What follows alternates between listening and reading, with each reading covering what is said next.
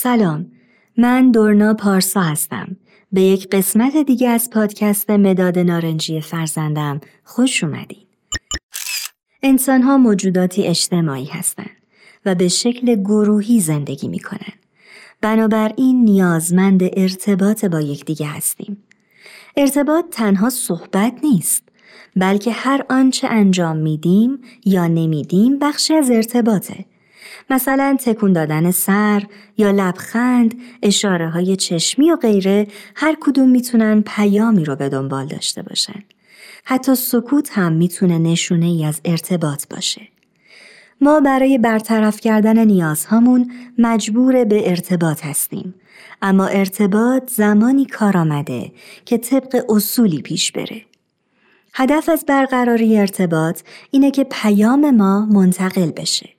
یعنی افکار و ایده های ما به طور مؤثر منتقل بشه. اگر ما نتونیم با همسر، فرزندان یا والدین خودمون ارتباط مؤثر برقرار کنیم یعنی تعامل درستی شکل نگرفته.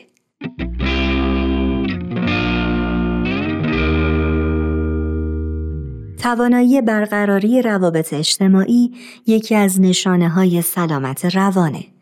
برقراری ارتباط عبارت از ارسال پیام از یک شخص به شخص دیگه از طریق یک کانال ارتباطی کلامی یا غیر کلامی است. ارتباط شامل فرستنده، پیام و گیرنده است. هر کدوم از اجزای ارتباط خصوصیاتی داره.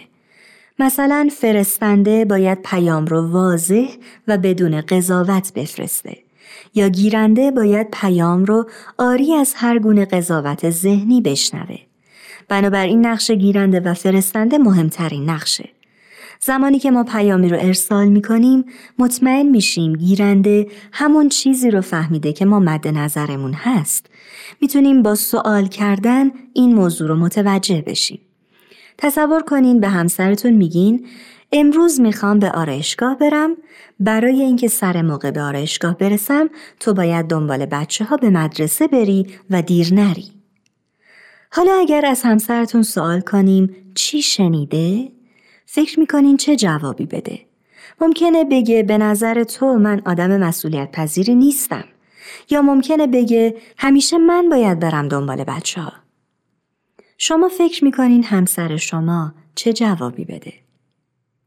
بعضی وقتا از افراد سوالهایی می‌پرسیم و افراد مقابل ما پاسخهای بی ربطی به سوال ما میدن.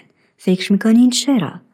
کدوم یک از اجزای ارتباط در این حالت مشکل داشته؟ تا به حال چنین چیزی رو تجربه کردین؟ یک مثال ساده ماما ساعت چنده؟ عجله داری؟ در این مثال مادر جواب درستی به فرزندش نداده چون در ذهنش قضاوتی داره. فکر کرده که دخترش دیرش شده. فکر می‌کنید چطور ارتباط بهتری با فرزندمون برقرار کنیم؟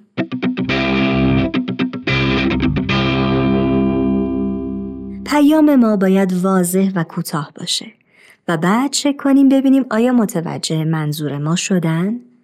در پیامی که میفرستیم سعی کنیم از بایدها نبایدها استفاده نکنیم. در ابتدا موقعیت و احساس و نیاز کودکمون رو بررسی کنیم بعد پیام رو منتقل کنیم. مثلا اگر قراره به کودکمون بگیم وقت خوابه اول مطمئن بشیم هیجاناتش تخلیه شده یا نیاز به آب و غذا نداره و یا هر مورد دیگه ای که فکر می‌کنید مانع رفتن اون به اتاق خوابه رو اول بررسی کنیم. و در آخر با اون شروع به گفتگو می کنیم و شرایط خواب رو آماده می کنیم. به این گفتگو توجه کنیم.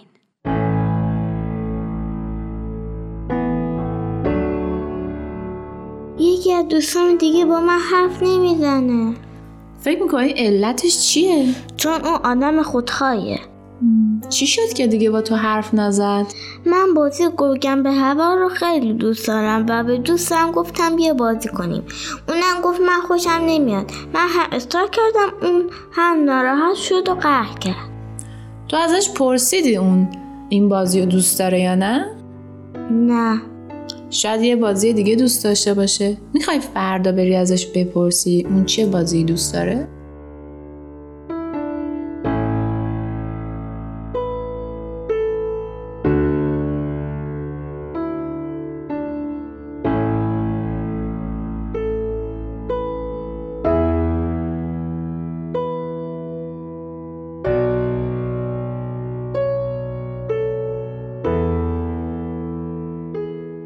همونطور که می‌بینیم کودک فکر می‌کنه هر بازی که اون دوست داشته باشه بقیه هم باید دوست داشته باشن و این موضوع ارتباط رو خراب کرده. حتی کودک سوال نکرده آیا دوست داری با من بازی کنی؟